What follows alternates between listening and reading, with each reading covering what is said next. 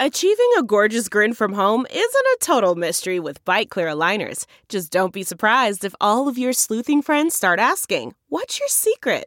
Begin by ordering your at-home impression kit today for only $14.95. BiteClear aligners are doctor-directed and delivered to your door. Treatment costs thousands less than braces. Plus, they offer flexible financing, accept eligible insurance, and you can pay with your HSA FSA. Get 80% off your impression kit when you use code WONDERY at Byte.com. That's BYTE.com. Start your confidence journey today with Byte.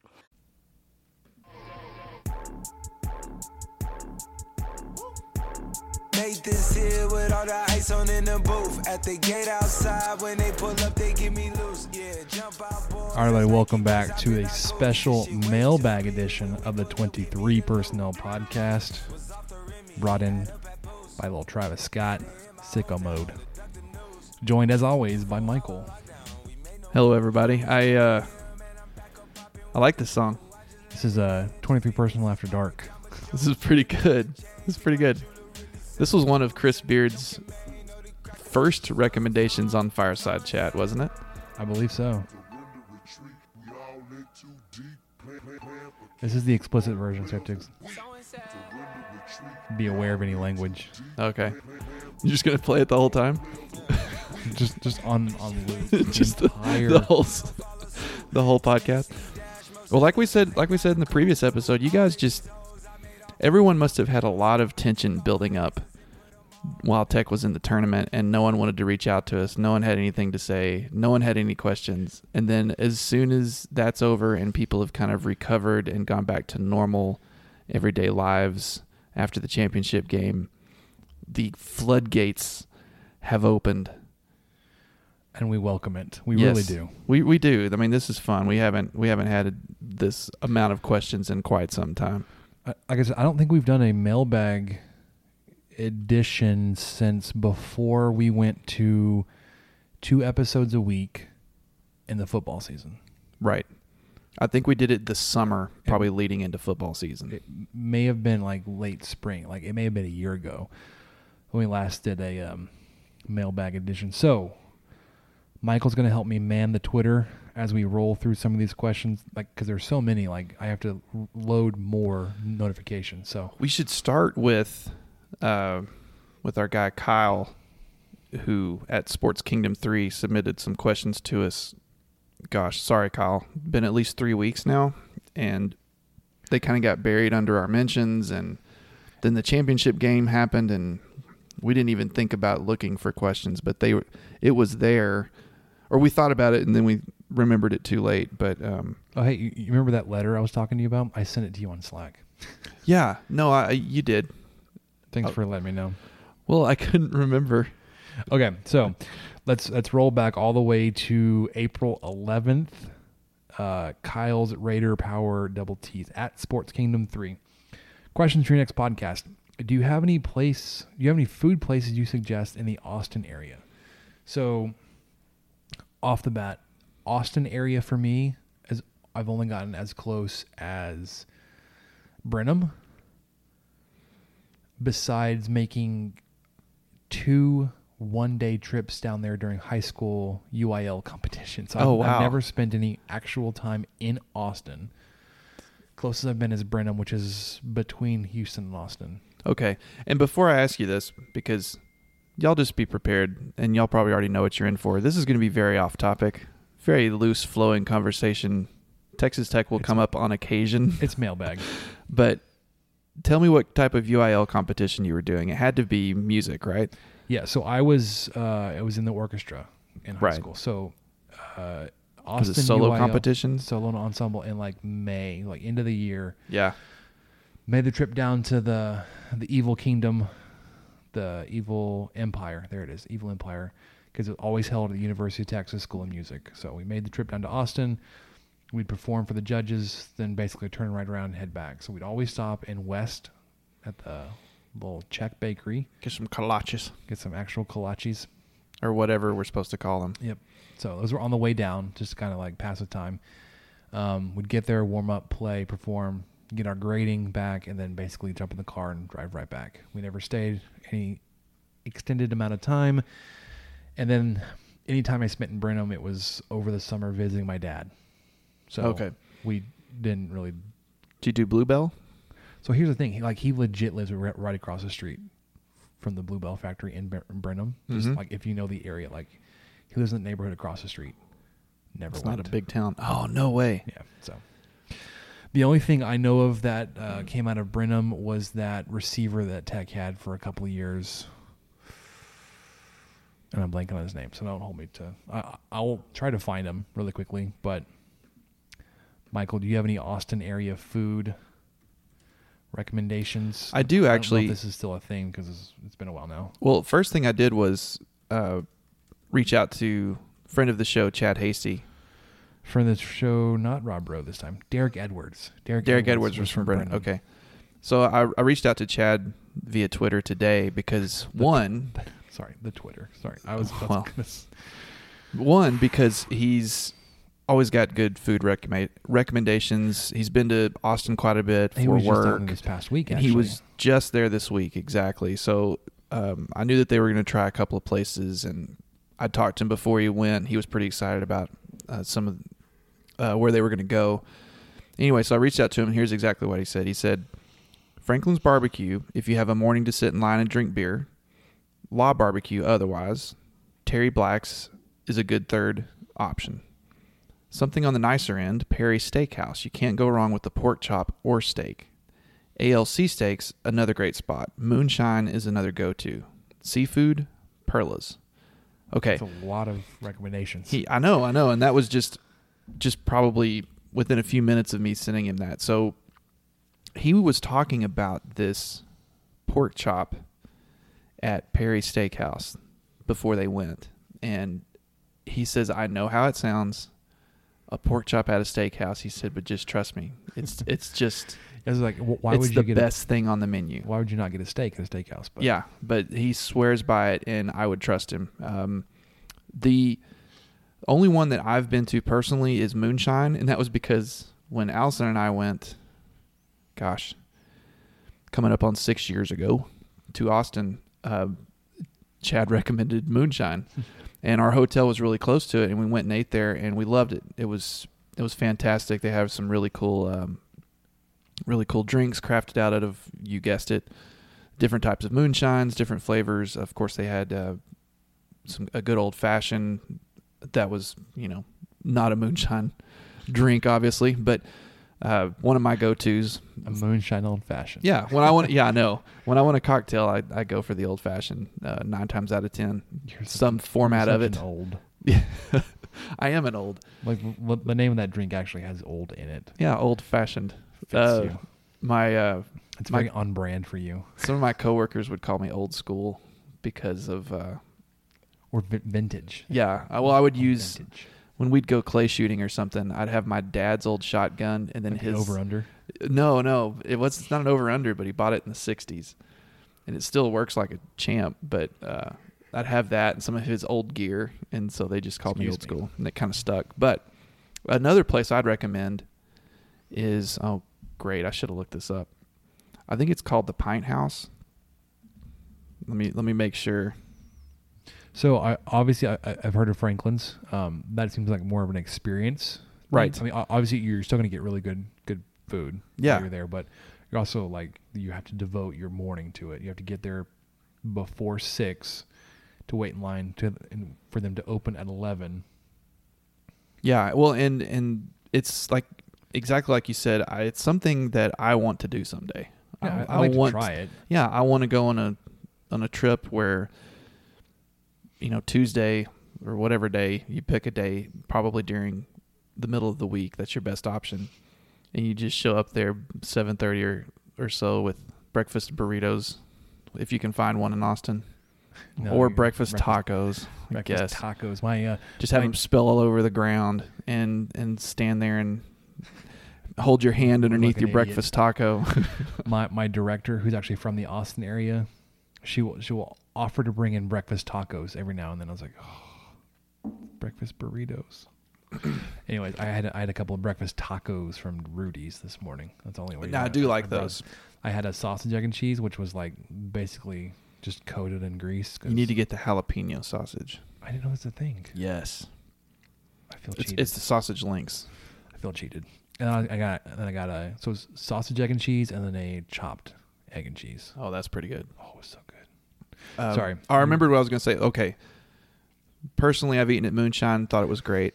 And Pint House Pizza was the name of the pizza. That sounds good. It's great. They brew their own beer and they make their own pizza. It's a really cool atmosphere. They have all sorts of beers on tap and really good pizzas. So there's a lot of recommendations there. So what it sounds like we need to do is we need to take the podcast on the road. On the road. Do like a guy trip.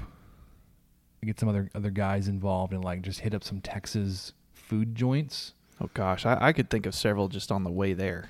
Because there's one on the way between here and Dallas, right, that serves like the massive chicken fried steak. Mary's. Mary's probably, yeah. That you got to go to Mary's and Strawn. Just north of I-20.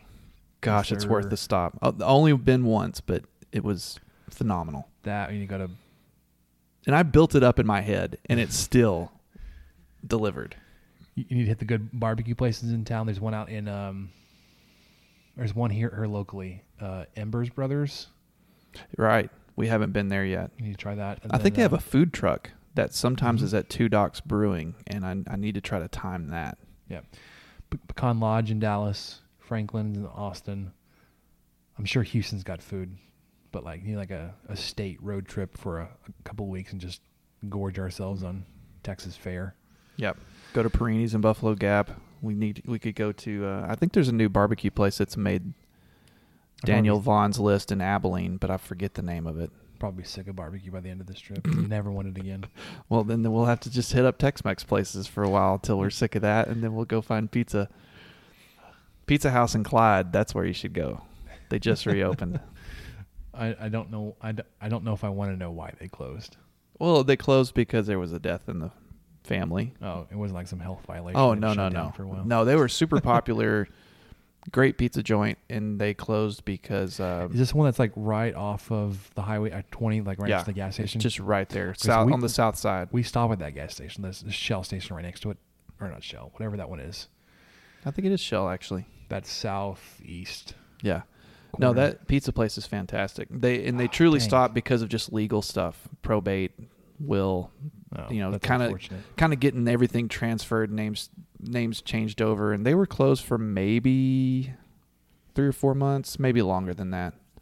But it was mainly just to kind of get everything switched over and get back up and running. And they sell out of pizza. I follow them on Facebook. Since they've come back, they've been so popular that they'll come on and say we have sold out of pizza. So who sells out of pizza? That's like a barbecue joint thing. But how do you sell it? Like, it only takes you 20 minutes to make a pizza. Right, but you only buy so many ingredients 3 days earlier. Well, maybe you have to gauge how many. You need to be ordering more. Well, they know that now. The shelf life of the ingredients for pizza, I bet, are pretty long. Well, they can be, but the shelf life, not when there's none on the shelf. What I'm saying is, like, they can order more and just hold it. I'm sure they're learning this now. If they overorder, then then we've got some for tomorrow. Yeah, possibly. But also you have to make the dough, and the dough has to rise and whatnot, or whatever all that. It's goes. Not like a brisket. Like, oh well, we're out of brisket, and the next brisket will be out in 18 hours. It'll be ready tomorrow. No, we're out of brisket, and there's no more cattle. We're out of cows. Yeah, but yeah, Pizza House. Check that place out. People on I-20. Okay. I'll have to time a trip when we go through there. He didn't even there's still more questions in this question. We're 13 minutes in and we've answered one question. So buckle up, everybody. If you could spend the day with one sports star, player, or coach, dead or alive, who would it be? I don't even know where to go with this. I don't either. I've been thinking about this all day. Kyle, this is a good one. I have no idea. Because I don't know of anybody I would hold up in my head that I want to spend time with them. Like, it'd be cool to meet them and get autographs maybe, but not spend the day with. I would like to spend. I don't know if I would burn my card on this, but I would like to hang out with Greg Popovich for a day. Who? How dare you? I thought you were honestly going to answer me for a second. How dare you? That would have been good. You know who it is. So I don't know if I'd like spend the day with him, but I think it would be cool to see some of the historical sports figures perform or play in a game. Like go back and watch Mickey Mantle or Babe Ruth or I thought of Bill Russell and those Barry Celtics. Sanders. That's who I thought of, or Wilt Chamberlain. Just seeing that, I don't know if I'd want to hang out with Wilt Chamberlain. Like after the game or anything, I think I would just I would enjoy watching him play basketball. I thought about that.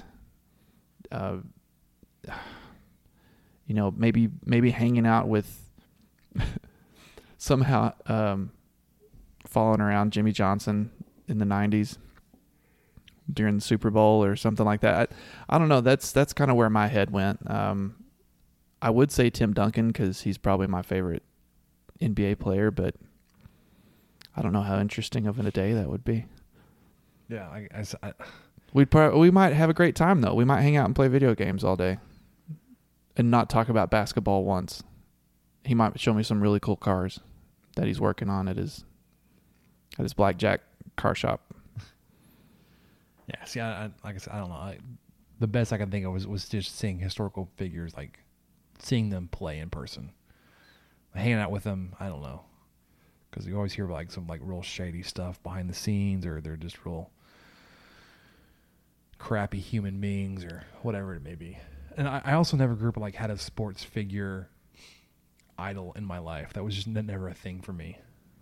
I don't know if I had guys I really liked. Watching Brett Favre and John Elway. Yeah. Like that era of NFL guys.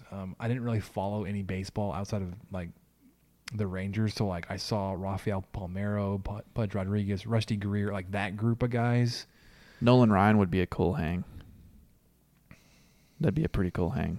Maybe the day that he broke the strikeout record or something.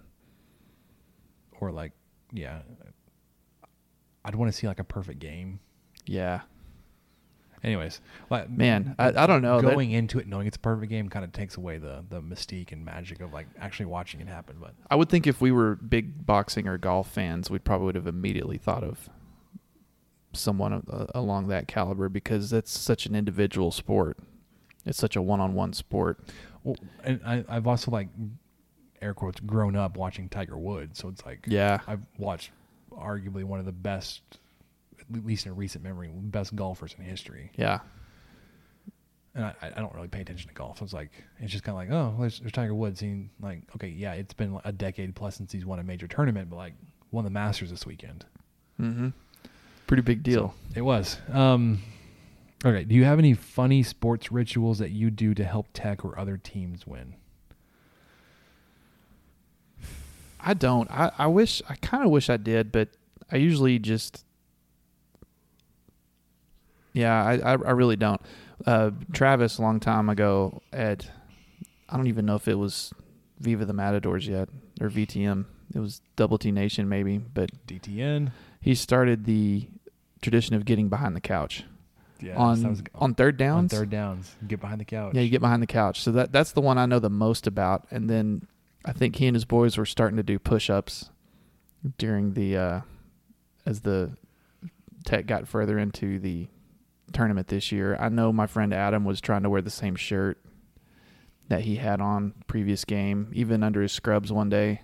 He was wearing the same shirt for championship day.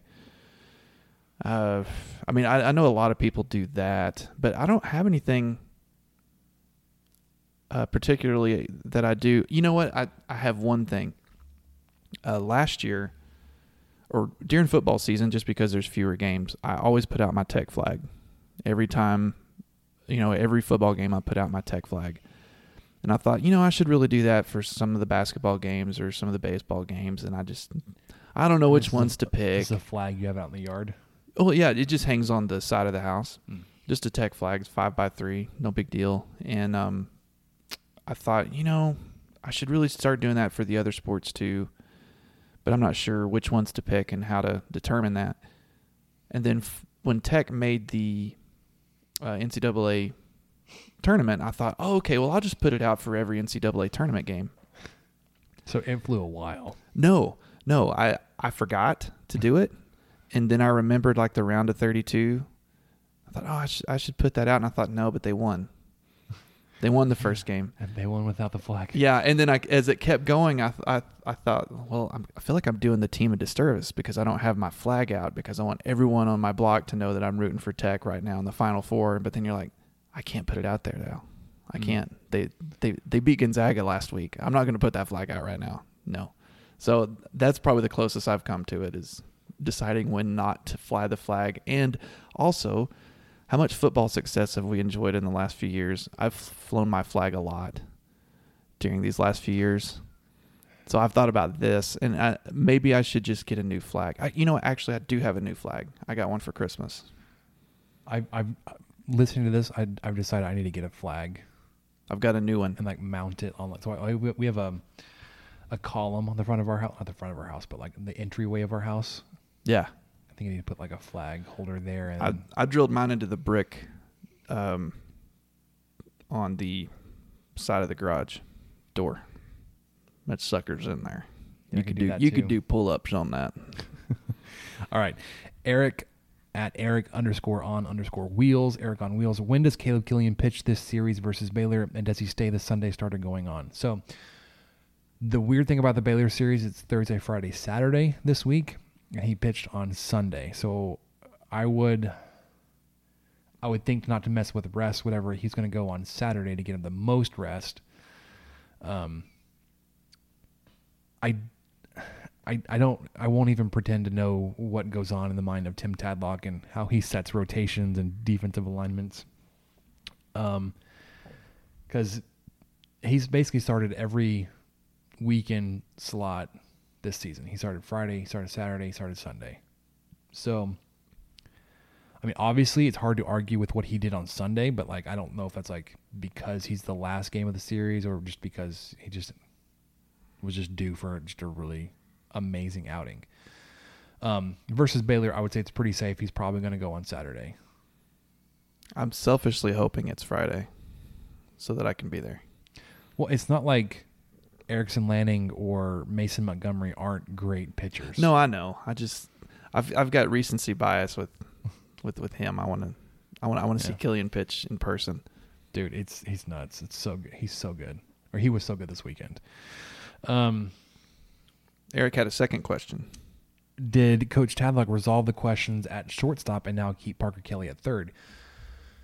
So what's been happening is Drew Baker. It's been like some chemistry issues. Wow, there's a table there, Michael. Chemistry issues between Drew Baker and Brian Klein up the middle of the infield. And I won't pretend to know like all the intricacies of what goes into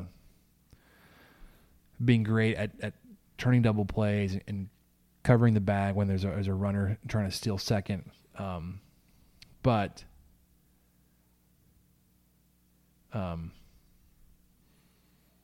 I think that Parker Kelly at third, Young at short, is a very intriguing defensive alignment. I want to say stick with it until you see why you wouldn't. Just kind of just let it roll, basically. Yeah. Just like, okay, well, we kind of stumbled on this one. It's been 2 days. I don't know how it went today, but like Sunday was really good. Just let it ride. Yeah. Makes sense to me. And I heard somebody saying that like Josh Young doesn't have like an amazing arm. I was like, well, the arm I've seen him like throw from third to first, like it's been ridiculous. But like, if that's not an amazing arm, then I guess moving him closer just makes him that much more lethal as a defender. So then I got one from TTU Preston, brother of the podcast. And he says, see my last mention at you, and I got to find it. Please hold. I think I know which one he's talking about. I'm not finding it. From April 14th. I have to go back that far. Come on, man. Come on, son.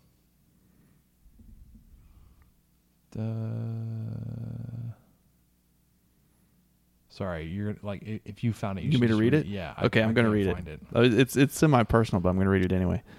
Well, I was going to read it anyway. It's too late. I just realized something that you and KK have in common. You were both fired by your alma mater. How does that make you feel? Well, which time? Because I was actually fired twice by Tech. Oh, man. Kingsbury was only fired once.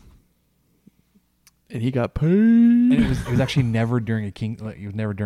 I was fired twice under Tupperville. Oh, man. So first time was, it was in I transitioned from writing for Rivals to working for the sports broadcasting department. So I was the guy, like the camera guys filming the games, practice, whatever. It was during a spring. I was still maintaining a personal blog that covered sports. And there was a big time Saturday practice / scrimmage that I posted, like, some high school recruits, visitors that came in on that weekend to that page. And because I worked for the athletic department and was reporting on high school, or talked about high school students, high school recruits, that was a very low level NCAA infraction. And basically the remedy was to fire me. Oh, great. Yeah. But I had that, like, really, I didn't know what I was doing was bad. I thought I was like, I had some kind of inside scoop. I thought I was real hot stuff. Like, I got the scoop. I'm not one of these big recruiting guys, but look, I'm telling you about all these visitors that are in town because I was there. Got a call from my boss. Like, he's like, Spencer, do you run this site? And he read off my URL. I was like, yes. He's like, did you talk about high school students that were here this weekend? I was like, yeah. I was like, yeah, you can't do that. We've turned this over to the compliance department, and I would just be prepared to not come back on Monday. Oh my gosh. It was like I was dying or something, like a physician. You should prepare yourself for the worst. And like that whole day, it was like, I was so anxious and so nervous, and I was upset that, like, one, I put the university, like, I was like, oh my gosh, like, I've caused the university, like, a recruiting infraction, but it was not that big of a deal. But, like, how big was your thank you letter in the AJ? I didn't have the funds to do that. Mm-mm. Okay, not even classifieds or anything. Mm-mm. So I got fired from that sports broadcasting department. The thing was, apparently they only had space for, like, my brother and I and a couple other guys, like, only for the spring. So, like, we weren't going to come back in the fall. So it wasn't going to be long term anyways, but, like, I didn't even make it, like, the length of a spring practice, like a spring practice, spring ball. You basically you crammed all your work into a shorter into time frame, like a week and a half or 2 weeks. Yeah, that's all it was. Just ahead of schedule. And I can't remember if it was this the next fall or the fall after this. I was a photo intern for the athletic department, the marketing department, and I actually rotated with a girl that still works with the athletic department, which kind of makes me salty. It's like, man, if I had just not been stupid or not been salty, I could still be working for the athletic department. Anyways, so I was a photo intern. I was rotating games with this one girl. She went first. This was the very first time they were trying to implement the fourth quarter song. Ugh. And you remember that first game, it was a disaster. Like, yeah, like, it was time for it. Like, they had built it up. Also the year of the silent scare, but they built up the fourth quarter song. End of the third quarter, everybody turns to the video board and it's just crickets. Like, nothing, like, no music is playing. Like, the video is playing. Like, something's supposed to be happening here.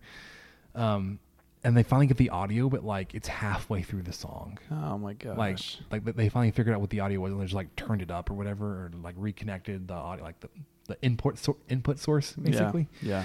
Anyways, so I made a snarky tweet, not even, like, at anybody in particular, but, like, wow, you would think, like, after all the effort put into picking a third quarter song or fourth quarter, whatever they called it, that, like, they would have tested the audio first. My manager calls me on Sunday the game was on a Saturday. Called me Sunday. I was like, so we saw that tweet, and we're going to ask for your credentials back.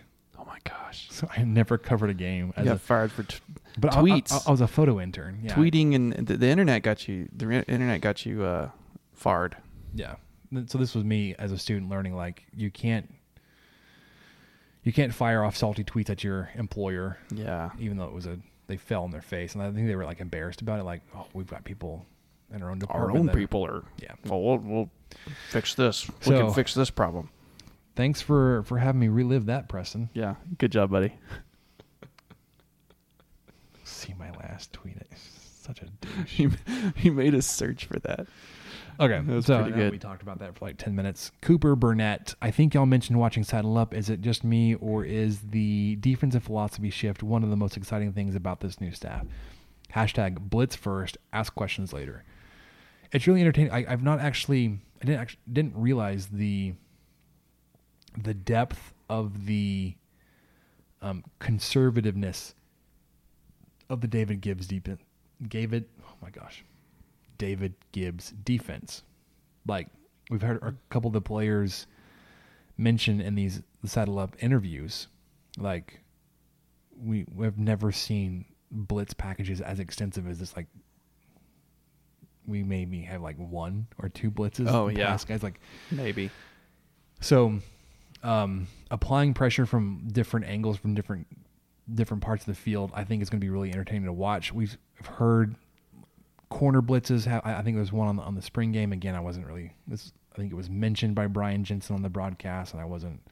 It was time when I was looking down or something. I'm excited about it. I'm looking forward to see how that defensive philosophy of bringing pressure from all over. Creates a little havoc, whether you get tackles for loss, sacks, or you force opposing offenses to make mistakes and throw the ball to you. So I'm excited. What about you, Michael?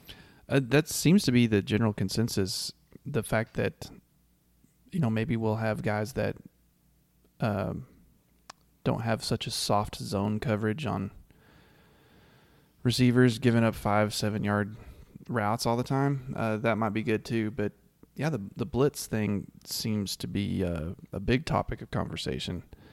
And Seth pointed out, kind of in his review of the Frisco scrimmage after he came back, just how this defense seems to have more of the philosophy of, we're going to make things happen, as opposed to sit back and hope the offense makes a mistake. Mm-hmm.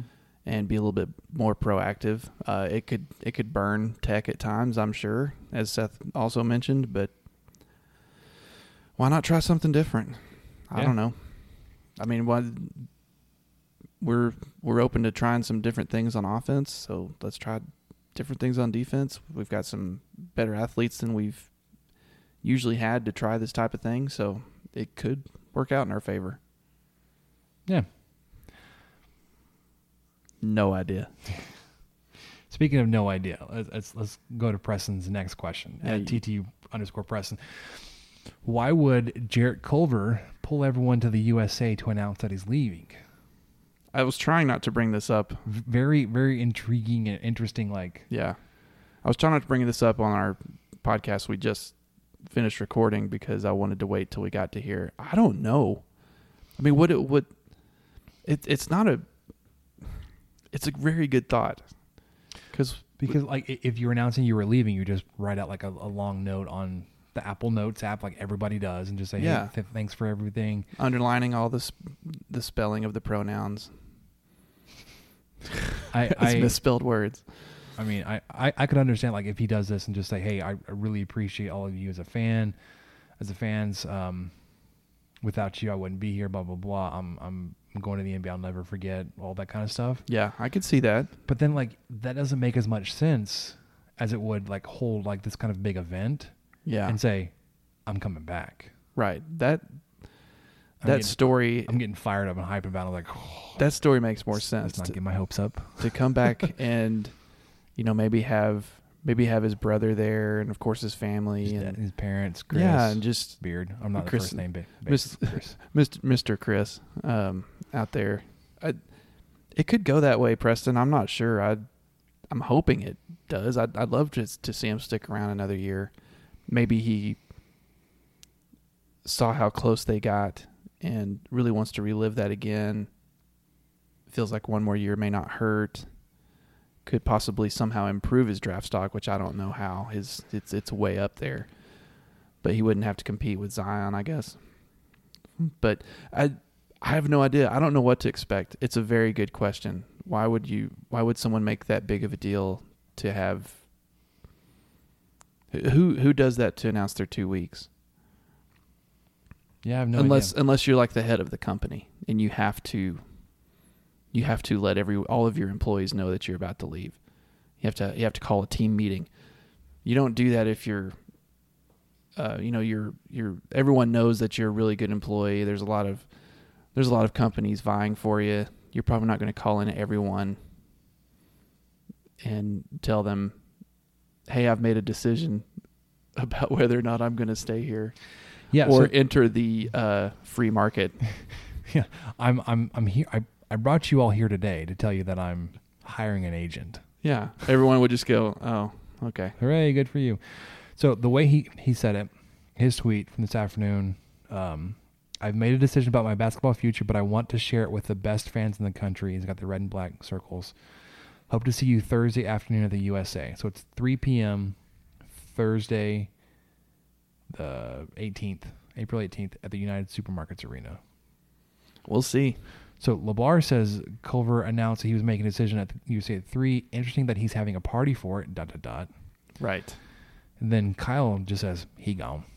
Yeah, I know. I think we're all kind of conflicted on it, but I would be very surprised, even with all this saying, the optics of it are weird. He would have to execute it really well if he's announcing that he's leaving, and I'm sure they will if that's the case. But that's where I'm leaning. I mean, I think he's going to go. It makes the most sense. But then, it makes the most sense. This event kind of flies in the face of it. Like, well, why would he hold this kind of event, not just announce it like everybody else? Well, maybe they're going to give away T-shirts or maybe there's something in it for the students, and he truly wants to thank them and appreciate them for really coming. Talking myself into this now. Yeah, well, I can see it both ways, but it is just kind of, you've got to execute it. If he's announcing he's staying, it's going to be nuts. It doesn't matter what he says or if there's free stuff or anything. But if he announces he's leaving, then you've got to do some clever things to try to make it not seem like a slap in the face, even though it's not. No one thinks that. Everyone thinks if there's a chance and he wants to go, he should go. And I think everyone is on the same page with that. Why not? I would. It's also in the middle of the workday, so maybe that has something. I don't know if that has anything to do with anything. Yeah, you're going to get students, and that's about it, really. Students and people that work for Learfield or something. Or Covenant across the street. Yeah. Seth said he can't have the court named after him if he doesn't go make that money and then donate it back to Texas Tech. Also a solid point. And then you followed up with 2030. Welcome to Jarrett Culver Court at United Supermarkets /HEB /Kroger /Publix /InBev Arena, whichever one of those is the sponsor. The sponsoring organization. Just everybody's buying up everybody, so by 2030, United Supermarkets will be part of the InBev, Miller Coors, Berkshire Hathaway system.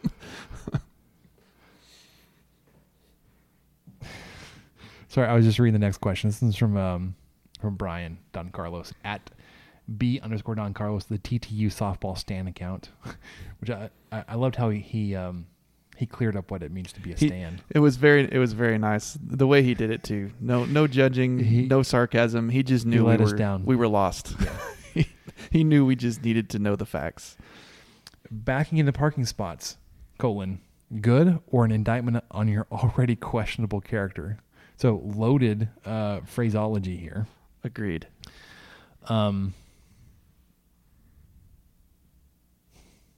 I used to back into parking spots all the time with the truck. It felt like it was easier to do that and then pull out than it was to back out of a parking spot. Right. That was one of the follow-up statements by, I believe it was Dustin. Yeah, Dustin Jones at Jones 4077, he said, has to depend on what you're driving, which I would agree with. But I wonder what, Brian, you'll have to expand a little bit obviously this is not your preferred method. Is it because it? Yeah. Why? Why is backing into a parking spot an indictment of questionable character? Is it because you're? Does it cause confusion or congestion to wait on someone to back into the spot? That's something I could see. You're rounding around the corner and you think you found a good spot, and this guy obviously is not going for it. Then obviously, all of a sudden, you see those reverse lights come on. And you go, damn, he's backing. He's getting that spot. I've been in the opposite scenario of that too, because I do drive a crew cab truck, and I like to back in if I can and if it makes sense and it's not super crowded. To where I have, pulled forward, obviously meaning to back in, and then some J-hole comes behind me and gets so close that I can't back in, and I have to just pull forward and go find another spot. See, I would just leave the reverse lights on. Eventually he'll get it. Eventually they'll get it. Well, I think another thing to consider too is out here we're so close to oil field country. There's a lot of trucks running around. Well, it's not just that, but that's what you're taught. That's a safety 101 in the oil field or in any industry like that. It's much safer to back into your spot. That way, if you had to leave in a hurry, you just pull forward and go. So that's why you just go to the Permian, go anywhere in the Permian, and just look at the Alsops or that random Bennigan's and Monahan's. Just look anywhere and count how many of those trucks are backed in. It's going to be 80 to 90% of those trucks are backed in because it's just habit. So I love the follow-up, statement from Briggsy. This is the most important question you will see asked today. I'm not sure. I'm really not sure what, I think it's good. I think it's good if you have a truck, because pulling out is a pain, even with the cameras, even with all that stuff, it's a pain, but a car, I don't see the big advantage of it. The biggest thing is as a car being parked next to a larger vehicle, backing out you can't see. You can't see. You're inching your way out, thinking there could be something coming. There could be somebody coming down the row, and I hope they see me and stop, or I'm going slowly enough they can just fire around me. Yeah. Or you could be inching your way out and there's nobody around, but you cannot tell. My preferred method is merging these two ideologies together. It's the pull through. Yes, that's also really. That's my preferred method. I'll even go a few steps, or not a few steps, but a few spots further away, just so that I can take my truck and just pull it through an empty spot into another empty spot, and then that way I can just put it in drive and go once I get back out there. My only problem with that is knowing how far to pull through, and not pulling too far out and me sticking out, or not pulling far enough through. And I'm still when I have the truck, have my back tires basically on that back line. So a good 2 feet of the bed is hanging over to the spot. I totally cheat. With the backup camera. Oh, do you put it in reverse and check the lines? I purposefully pull a little too far, and then I put it in reverse and back up. Gosh, you're not right up to the line. I don't want to be that guy either. I don't want to be the guy that has my front end 6 feet out into the parking lot. It's the same guy that uses a lawn service. I do use a lawn service now. All right, Kyle Jacobson. If I didn't watch Game of Thrones on Sunday, what responsibility do I have to my Twitter followers to let them know that I didn't watch it? I assume for no spoilers? No. What he's or getting just, at... I don't understand the question. Okay. I'm not a Game of Thrones. No, what he's getting at is... Or is I didn't watch it. Would you believe I've never watched a single episode of Game of Thrones? He's making fun of all those people that had to really get that out into the ether on Sunday night. And yes, it is your responsibility, Kyle. It's a grave responsibility to let everyone know that you are not enjoying. I'm sorry. I'm still going. I'm still going. Can't believe you cut me off twice. I can't believe you didn't let me finish. While I'm trying to make my announcement that I've never watched an episode. Skip. No, I've never. You know what? I love the Shannon Sharp reference. And what's funny is I've never watched Game of Thrones either. And it's not like I have a. I just haven't gotten around to it. I want to, and I will watch it someday. I just haven't. But yeah, I did not do my due diligence on Sunday and reference that I have not watched it, that I am not enjoying or part of the thing that is really popular on Twitter right now, which I'll even go a step further. And some folks probably did it the correct way, but it sure seemed like, when the cathedral was on fire in France, which is terrible, a lot of people sure took that opportunity to post Parisian vacation photos. Humble brag. I was just there. Humble brag. I mean, no, not me specifically, but like, yeah, we actually had somebody in our office like come back from France last week. Oh, wow. So they were just there. Yeah. Yeah. That's a little bit different. She hadn't posted vacation pictures until that day. I was like, oh, by the way, guys, I was actually there last week. Yeah. Days before the fire started. Yeah. But anyway, like, yeah, all these people like, oh my gosh, I'm so heartbroken. Look at me standing in front of Notre Dame. This is me at Notre Dame in 2013. Relevant. I haven't very been relevant. I haven't been back in like 5 years. I said Notre Dame too. I did. Yeah, I did too. I don't care. That probably hacked someone off. Anyway, it's a terrible thing. I wish it hadn't set fire, but man, some people could have responded a little bit less selfishly, self-serving, however you want to call it. I may be off on a decimal point here, but I saw on a news article say that like reconstruction, restoration fundraising had already hit 70 million or 700 million. Like people had donated, like they had seen it like, oh my gosh, we have to. Like, okay, I think it's 700 because one guy donated 100 million. That's ridiculous. So I bet it's 700. It's a wood roof, guys. Yeah, it'll be okay if it literally grows on trees. Yeah, and then I saw like Donald Trump.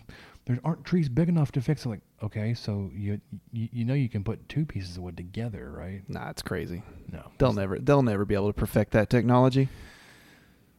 What are you kidding? Not in an 850-year-old church. Well, we need the old trees. That's the problem. The new trees aren't. They're not good enough. They're not old enough. Yeah. We got to have the old trees. Kyle asks, choose one. Oh, this is a good question. One, Texas Tech baseball wins a regional but advances no further. Two, roll the dice and see what happens. So we had one person reply their own their own opinion here. Ben Fender at Ben_Fender, a GIF. Is that Timberlake? Yeah, Justin Timberlake holding up two fingers. So yeah, I would think, even with how this team has struggled, that you are probably talented enough to make it through a regional as is. So I would say, why just like guarantee that you don't make it? For why don't you just roll the dice? So, okay, you may lose and that would be disappointing, but if you do lose and they're in a regional stage, you've also kind of been like, well, we've kind of seen that this wasn't the team we thought it was like all season. Right. There's some cracks for sure. If you don't make it out of a super regional, like, okay, you still made a super regional again for like 5 out of 6 years or whatever stupid statistic that's been. No, because you've only, every time you've made a super, you made it to Omaha. So you made 3 super regionals so far. Yep. And then advanced each time. Yep. So I would say 2, obviously just roll the dice. You play the game for a reason. That's not something like I always admit. It's like, no, just take the easy money. Yeah. No, I would go with 2 as well. I think you're talented enough that you should be able to make it through a regional on your own accord. Michael, you asked your own question. I did. At LSRR07. I'm posing my own question. What are your thoughts on office refrigerator etiquette? What condiments, if any, are open to be used by all? So I actually don't have a problem with this, but I eat lunch in Samantha's office every day, mm-hmm. and she works around the corner from me, so it's not very far. They don't have, like, there's not a covenant-provided condiment. They don't even have salt and pepper shakers. So, like, oh, okay. Somebody just has to be like, I'm bringing it next time. Samantha's worked there a year and a half. We've brought it, like, 4 times. Like, I think it's been replaced 5 times. I think we've brought it 4 times. Because it'll just sit there empty for weeks. I'm like, I need pepper on my food, folks. I'm just going to bring some pepper. I don't understand how the pepper runs out first of all things. Like I'm pretty heavy pepperer, but I would think like most people like oversalt food. But like no, this office, I guess there's a lot of women worried about their water weight. They're super light on the salt. It's the pepper that goes first. But nobody will replace it except for me. So you are bearing this burden, you and your family. Yeah, it's like a couple dollars every few months. It's cutting into your budget. It's keeping me from being able to go on this extravagant vacation to France. Well, there's nothing. So I'm going to post my own photos of Notre Dame. Yeah, and made that relevant about you. Yeah, there's a international monument on fire, but we're going to post something. It's about me. I was there. Let's make this about me. Exactly. Speaking of, I'm going to, because I am the one that posed this question about condiment etiquette. The reason I'm posing it is because I bought a jar of almond butter. So something fairly specific and special. And that slightly expensive. That's off limits. One would think. Well, no, like my opinion is that's off limits. I agree. Someone in my office did not agree. They polish off the jar for you and leave it at like a note. We need more. No, there's no notes.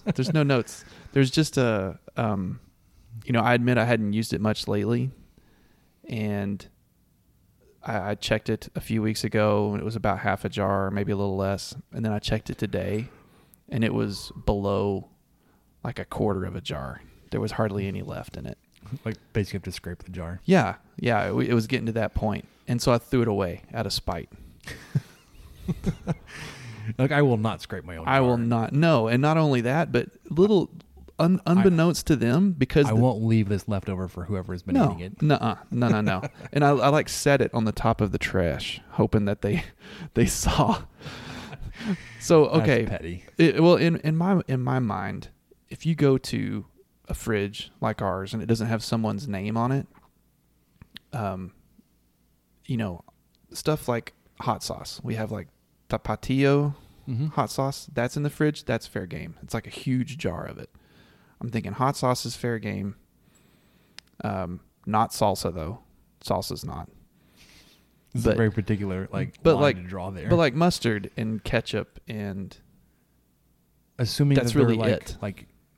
Like a huge fancy ketchup and yellow mustard. Exactly, like a huge jar of French's or store brand French's, or a huge thing of Heinz ketchup. I'm like, okay, yeah, I can use some of that. Like a standard generic brand, not like I have a jar of or a bottle of Whataburger spicy ketchup. No, that's Spencer Rogers'. You have to ask. I would lock that up. I would be putting that in the mini fridge at the desk. Yeah. I wouldn't, and I would even take it this far. I wouldn't even consider ranch dressing part of just the standard condiments. Because ranch dressing is very like, it's usually like has a very specific amount to it. So like it's there for a salad or it's there for some kind of dip side. Right. So I wouldn't touch that either. One, because ranch dressing in a bottle is gross 9 times out of 10, but unless it's homemade, yeah. Unless it's Dion's, that's the only one. Dion's and homemade, yes sir. Or hold on, what do you got? Twisted Root. We went there for dinner last night. Do they have bottled ranch dressing? No, but they you get like a side of ranch, like it's like homemade ranch there. Yeah, and it's like a black peppercorn, like it's heavy. They have a peppercorn ranch burger with onion strings and stuff on it. So I got the Western burger. I usually do. It's bacon. The onion strings and jalapeno, whatever. It's really good.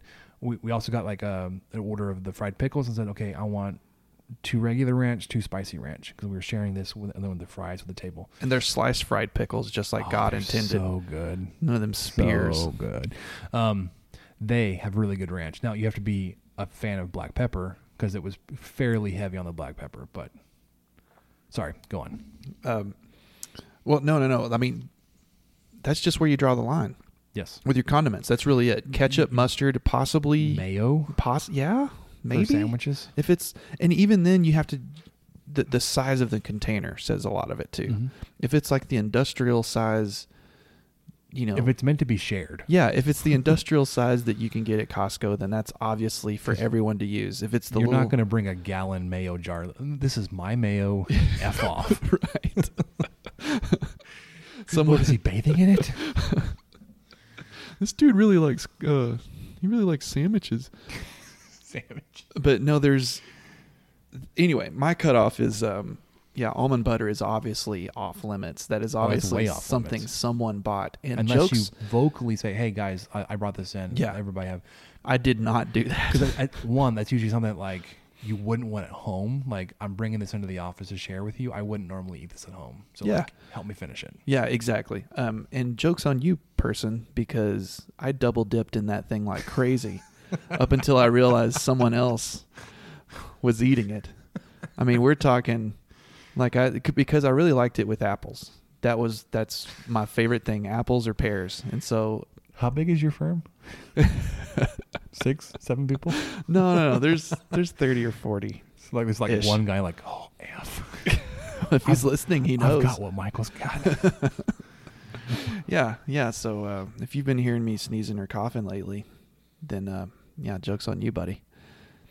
But anyway, yeah, that was my thing. Like I'd slice up an apple or slice up a pear, and because it was my jar of almond butter that I wasn't going to like bring home or anything, it was just mine. I was going to eat at work. Mm-hmm. I would just dip it in there, take a bite, dip it back in. I hate double dipping. I don't do it unless I have my own container of something. Then I will do it. But I'm obviously not a double dipper if I'm sharing it. Yeah, I'm not either. That's the thing. It has to be my own container, and I will like if there's any leftover, I will not put that leftover back into the original bottle. Gosh, no, that's the same thing. Like I just double dipped into the entire bottle. It's like, why don't you just sneeze into the bowl of queso? I actually made that joke tonight with Samantha. I was boiling some noodles for pasta, mm-hmm. and like I turned away from the stove and sneezed. Like, I was like, how gross would it be if I'd sneeze into the boiling water? She's like, that's disgusting. I wouldn't eat it. I was like, but it's boiling water. Not that I would ever do that. It's disgusting. Yeah, so, like, a little floaty in there, with, like, whether it's solid or not. Yeah, it not all of it evaporates. It's clean. Okay. Preston triple dips. Ask another question. Electric or gas equipment, mower, edger, etc., and push or self-propelled mower. Depends on the size of your yard. I've seen his yard. I know how big it is. You are on probably. You could do either. The problem with electric is. If it's wired, you have to like you have a very particular pattern you have to follow. You have to work away from the plug. I'll say, because I had an electric mower at the house in Hobbs, and like it was very like I had to mow very like strange patterns mm-hmm. because I had, like you had to mow away from the plug. You had to start close to the plug and work away, and it was stupid. Gas, obviously you're constricted. It's just those are going to be a little bit more expensive, a little bit more upkeep, more like, maintenance. Yeah. And usually they're better for bigger yards, like whether it's powered, like corded or battery, electric stuff doesn't last as long in terms of like how long you can use it at one time. Yeah, I've gone gas everything except blower. I'm the same. I have a gas mower. Yeah. Well, so my edger is electric. My edger is one of those old school like rolling edgers. Yeah, but it's electric. My edger's an attachment that I can swap out on my weed eater. Yeah, I have a gas mower and then trimmer, electric edger and blower. But the electric blower, when we moved to this house, it's just there's a lot more to blow because I'm on the corner and I've got a lot of sidewalk around me and everything. When we moved here, I bought a cordless blower, which has been fantastic. But the trick was I had to buy the lithium ion battery, and I think it costs like $30 or $40 more than the blower. So like the blower was I think $60, and then the battery was $100. But it's been worth it. I mean, it sounds like a crazy expense. But that battery, it lasts, I think only once. It hasn't lasted long enough, but this blower I have is also a hybrid, so I can actually plug it into an extension cord too mm-hmm. when the battery runs out. But man, that thing has been great. I was kind of nervous about getting it and spending the money on it, but it's been fantastic. If you're going to go electric, though, like, buy everything from the same line. Yeah, mine's Ryobi. If their battery, like, you want to get the same with like, where you can interchange batteries. Obviously, buy an extra charging base, buy an extra battery, which sucks. It's going to be expensive, but you could be charging a battery while running a battery on the trimmer. Yeah. Run that one out, throw it on the charger, pick up a fully charged battery, finish that, and then move the battery over to the blower or whatever it is. Yeah. Because if they're all different, then, like, yeah, you have to, like, juggle different batteries for different companies and different chargers, and no. Just commit to one. Even if it's not a top-notch one, at least you can kind of save you some cash. And the other thing is if you have enough batteries, like, say, like, the equipment itself, like the trimmer goes out itself, you can buy a tool-only replacement instead of buying the whole starter set of a battery and charger. If those things are still working, you can just replace a tool, which is going to be a lot cheaper than the whole thing. Yep.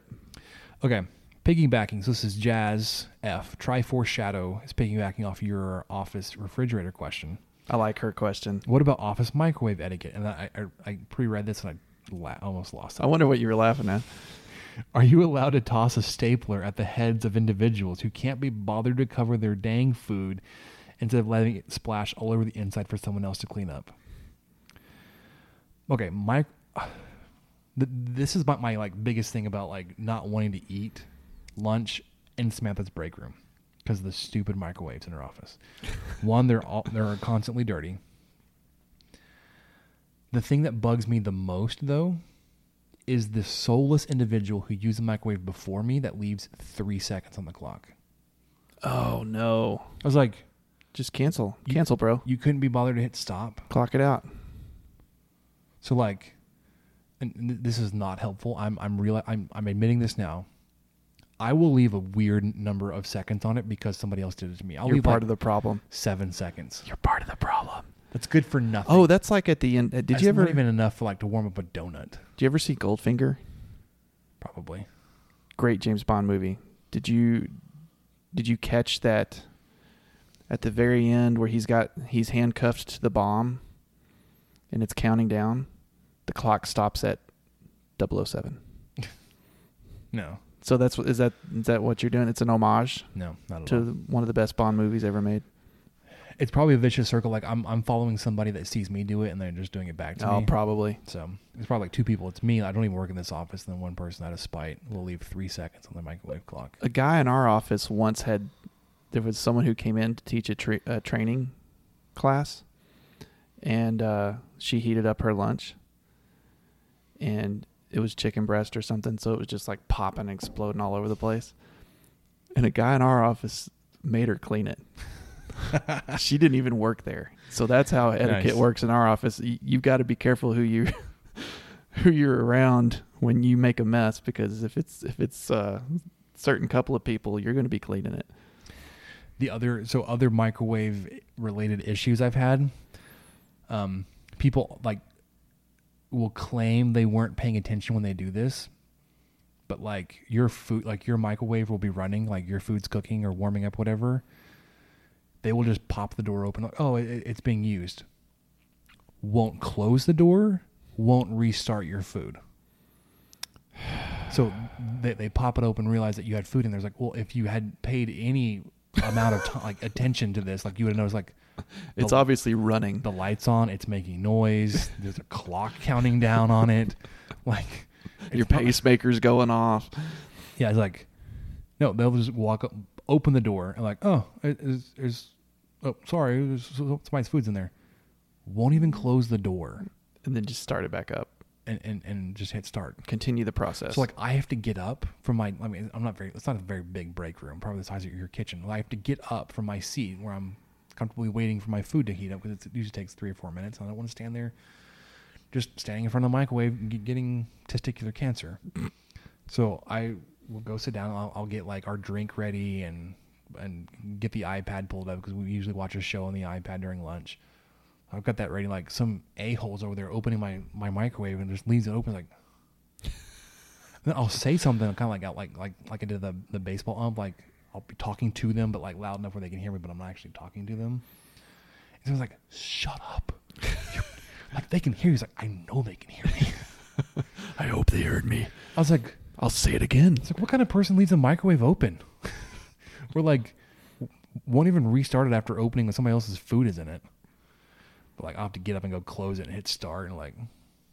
I hope that doesn't like interrupt some kind of very specific chemical reaction that was happening just then. I'm gonna have cold ravioli now. The other like one more like the office microwave is a really like it's really nice to have, but like it's probably one of the most abused things. It's a liability. Because the other thing is just stinky foods. Yeah, like fish. Yep, fish is that should absolutely be a no-no. No, you should not ever microwave fish. There's another guy in my office that will, like, hunt you down if you heated up fish in a microwave or burn popcorn. Oh yeah, you can't burn popcorn because like that lingers. It does. Like you cannot get rid of it. Yeah, my office is probably the furthest, one of the furthest away from the break room, but I will smell. Fish and popcorn, yeah. It's got to the point, actually, we've had to get up and leave the break room before because this other older person that usually times her lunch at the same time that Samantha does, she's been known to like bring fish in, like leftover or like just a microwave dinner fish. We're like, why do they do that? That never works out. But like we've had to get up and leave because it was so bad. Oh, there's also etiquette depending upon how your microwave signals that the food's done. Sometimes in our office, we can have some people that get really impatient with how many times you let it beep. Like it's done beeping, like the very first one, or like the reminder chimes afterwards. Well, we have two microwaves, and one of them does like a long beep when it's done. But it does it three times. It does it like three or four times, and then I mean it'll drive you nuts. So you'll immediately be like, I've got to get it out of here. But if you're ever in the break room with someone who doesn't know that. Or that doesn't bother them. It just makes you. It's just like nails on the chalkboard. Just hear it beeping over and over. There was a guy who was at our office for a long time, and he would like pop up out of his chair when someone else's food was done and hit the cancel button because he couldn't handle it. And I don't blame him because it's an annoying sound, especially if you're eating lunch in there because who knows how many times you hear it. I think we only had one more question. Oh, good, because I just got the text from my wife. When can I expect you back? Because we've now crested into Wednesday morning. Yeah, yeah. It's post midnight. We had your thank you gift from Michael in the office, slamming down the desk. Yeah. Red reset, man. There he is. Did Virginia let the refs cut down? I was not ready for that. Did Virginia let the refs cut down the nets with them? I don't know. I actually turned off the TV because I was so sickened. So I'm not sure. I can't confirm that. I'm with you. I'm starting to regret this now. Not only did I like shut the TV off like as soon as I could after that, I also deleted all of the tournament games off the DVR. So did I. I was like delete. I didn't do it right then. Shut the TV off. Went to bed. I didn't do it right then, but I did delete them. Probably a few days later. I was fuming. I know. I hated that. I wish I could have rewatched the Gonzaga game. Oh, Kyle Guy declared for the draft today. Did you see that? Screw him. Punching Moretti in the nuts, throwing his hands up. I didn't do anything. I didn't do it. It wasn't me. Moretti knocked it out of bounds like an idiot. Did you wasn't me. Did you see that meme that had like it was a Photoshop of the Virginia players celebrating on the court? But like had the refs in the huddle with them. Yeah, it was in the huddle. Yeah, that was pretty good. How much money should Tech? Oh, this is another thing that we haven't talked about is Chris Beard and his contract extension. 4.1 million. Are you offering that up or is that like a thing that I missed? 4.1 million. Okay, oh that's actually I'm stealing that. I can't believe I didn't see that. I think that was Choice who was voicing that last week on Double T. I'm totally taking it from them. Would you whatever the dollar amount is, end with 421. Oh, that's pretty good. So it's like $4 million and $421. Yeah, that's pretty good. $4,421,000. Okay. How much money should Tech give Beard now that Tech has been in the finals?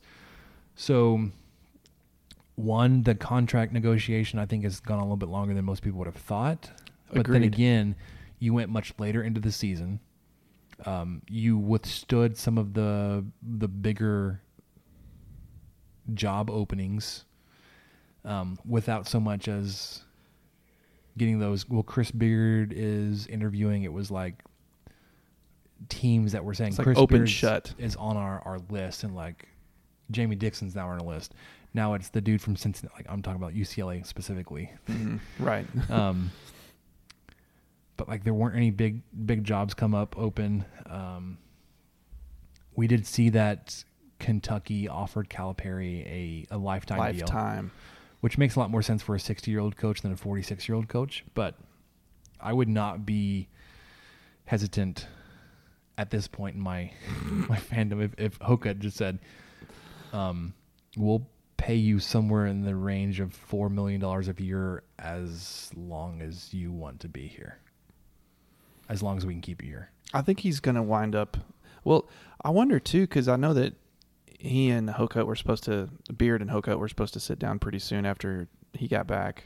But I also know he hit the But he hit the recruiting trail. Exactly. That's where I was headed, and I don't know if... I mean, I would take that as a good sign. Like, Beard's like, you know what, we'll figure this out later. I've got to go visit some recruits. And I've got a roster to rebuild. Yeah, and who knows, Maybe that's a way Beard can kind of also redirect his energy and not dwell on stuff too much. And not like come crashing down right Yeah, just come back and be like, hey, I've got work to do. I'm going to go do it. And then figure out contract stuff later. I take that as a great sign, of course. But I think he's got to be the top three, maybe top two paid coach in the Big 12. So possibly the top 10 or 15 in the country at this point. He's already in the 20s right now, isn't he? I think so, but I mean, it's a pretty good jump to get up beyond that. Because I know that like there's a big jump between like 2 and 3 nationally, because it's like Coach K and Coach Calipari are both like in that $7 to $9 million range, depending on what you look at and where, how they wrap in like incentives and bonuses and that kind of stuff. They both make just stupid money, like more than Saban does. And then there's like a big gap between like 2 and 3. I think the next guy down is Izzo, and he makes like in the $4 million range. Like it goes like from between 7 and 9, where you think that, and then it drops down to 4.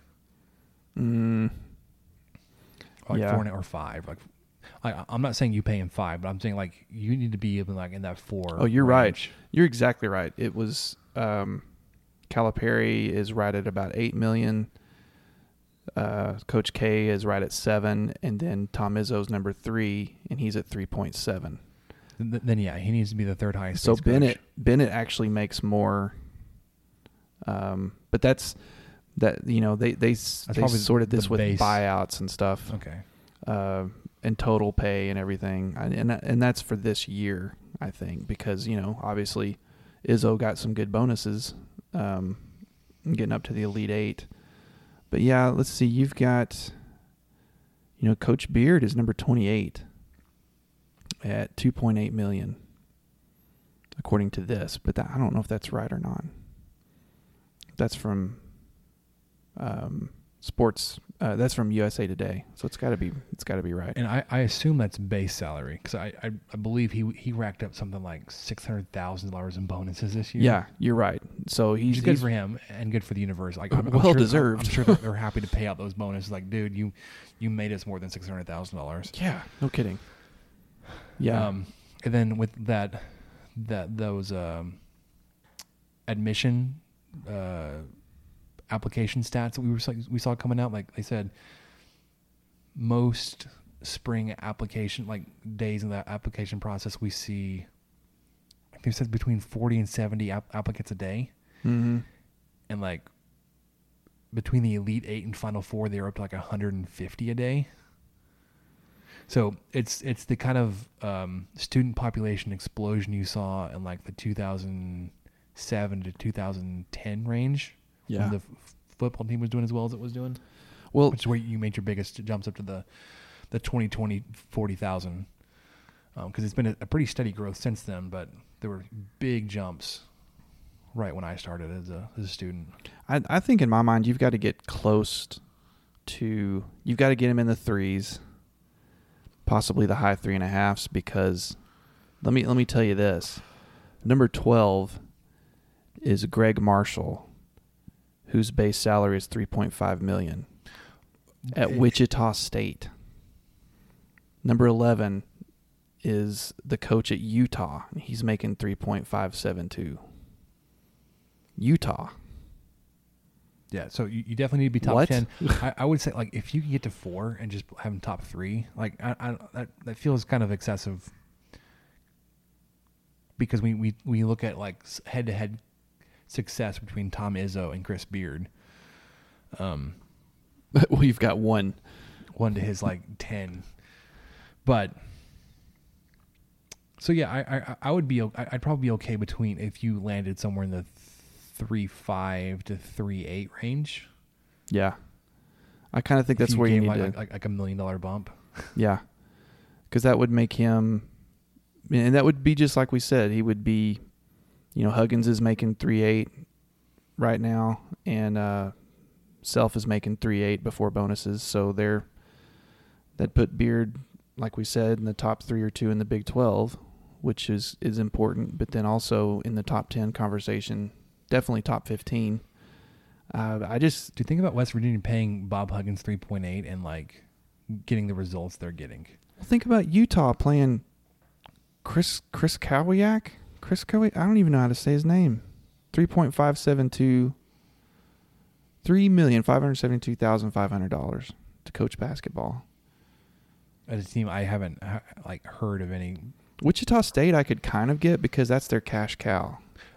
That's what they've got. They've also been that mid-major, and they have been consistently. Player. Yeah, they've been, like, consistently. VCU under Shaka Smart. Didn't they make the Final Four a few years ago? I think so. And I mean, they've, you know, I don't want to sneeze at that too much, but it's just kind of odd that number 11 and 10 are. Or 11 and 12 are Utah and Wichita State. Red Reset Man finishes. I know it's a week late, but these were questions I wanted to ask last week. I don't know if I could have answered these questions last week. It was too raw. Yeah, I would not have wanted to talk about it. Chris Beard's. It was hard. We appreciate you waiting. There was a time when I was thinking about, holy crap, we were in the national championship game and we lost, and we shouldn't have lost. It was the first part of his question about the refs cutting down the nets. I was like, I don't want. Yeah, I don't know if anyone was ready. I don't even know if he probably wasn't quite ready to ask that one yet. We were all just still kind of recovering. Ready. We needed a saline drip. We were dehydrated from. I was trying to come up with a really cool visual, and I failed. I failed completely. Sorry, everyone. Apologies. I think that's all the questions, though. I think you nailed it. Yeah, I don't think, because I tagged all of our accounts, I'm going to check my personal account real quick, make sure I didn't miss any that just came to me. Yeah, that's always the trick, is to tag all the accounts. Because if I tag multiple accounts, it opens up to all those followers. Little gamification of the Twitter here. Okay, I don't see anything else. So. Thanks for helping us fill a complete almost hour and a half of questions in a mailbag edition, first time in over a year, probably. Michael, you have any parting shots or music you want to send us out on? Nothing in particular. Just you finish up some sicko mode. Just over here chilling. So... for Michael, I am Spencer. Thanks again for joining us on this special mailbag edition of the 23 Personnel Podcast. We will catch you again next week, probably a little early because I'll be traveling. You may get an early edition. And so instead of hearing me on the road, you'll get us a day early. Thanks again for listening to 23 Personnel Podcast. Shorty face Tommy out the blue. So inside. Someone said, motherfucker, someone said. Don't play us the week.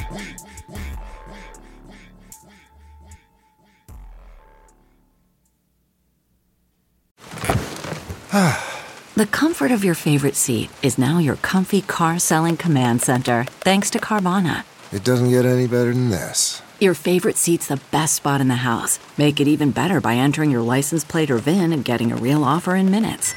There really is no place like home. And speaking of home, Carvana will pick up your car from yours after you finalize your offer. Visit Carvana.com or download the app and sell your car from your comfy place. There's no distance too far for the perfect trip. Hi, checking in for... Or the perfect table. Hey, where are you? Coming! And when you get access to Resi Priority Notify with your Amex Platinum card... Hey, this looks amazing. I'm so glad you made it. And travel benefits at fine hotels and resorts booked through Amex Travel. It's worth the trip. That's the powerful backing of American Express. Terms apply. Learn more at americanexpress.com/withAmex. We're driven by the search for better. But when it comes to hiring, the best way to search for a candidate isn't to search at all. Don't search. Match. With Indeed. Leveraging over 140 million qualifications and preferences every day, Indeed's matching engine is constantly learning from your preferences. So the more you use Indeed, the better it gets. And listeners of this show will get a $75 sponsored job credit to get your jobs more visibility at Indeed.com/match. Just go to Indeed.com/match right now and support our show by saying you heard about Indeed on this podcast. Indeed.com/match. Terms and conditions apply. Need to hire? You need Indeed. I want to tell you a story. It's a story about a scandal, broken relationships, gossip, rumors, money, corporate rivalry, and a broom. A performance-enhancing broom. My name is John Cullen. I'm a comedian, podcaster, and for 20 years, I was a semi-professional curler. And I want to tell you the story about how a single broom almost imploded the 500-year-old sport of curling. We felt like we were bringing a knife to a gunfight. It's the story of a superstar and his fall from grace. Well, I was being dragged through the mud. It's the story of two brother entrepreneurs with a dream. Yeah, I said, that's great news. It's a story of intrigue. I still don't understand why we want to keep his name secret. The full story has never been told, so I'm going to tell it. Broomgate, how a broom almost killed curling. It was a year I'd like to forget. To listen to Broomgate, search for Broomgate in your favorite podcast app. That's all one word, Broomgate.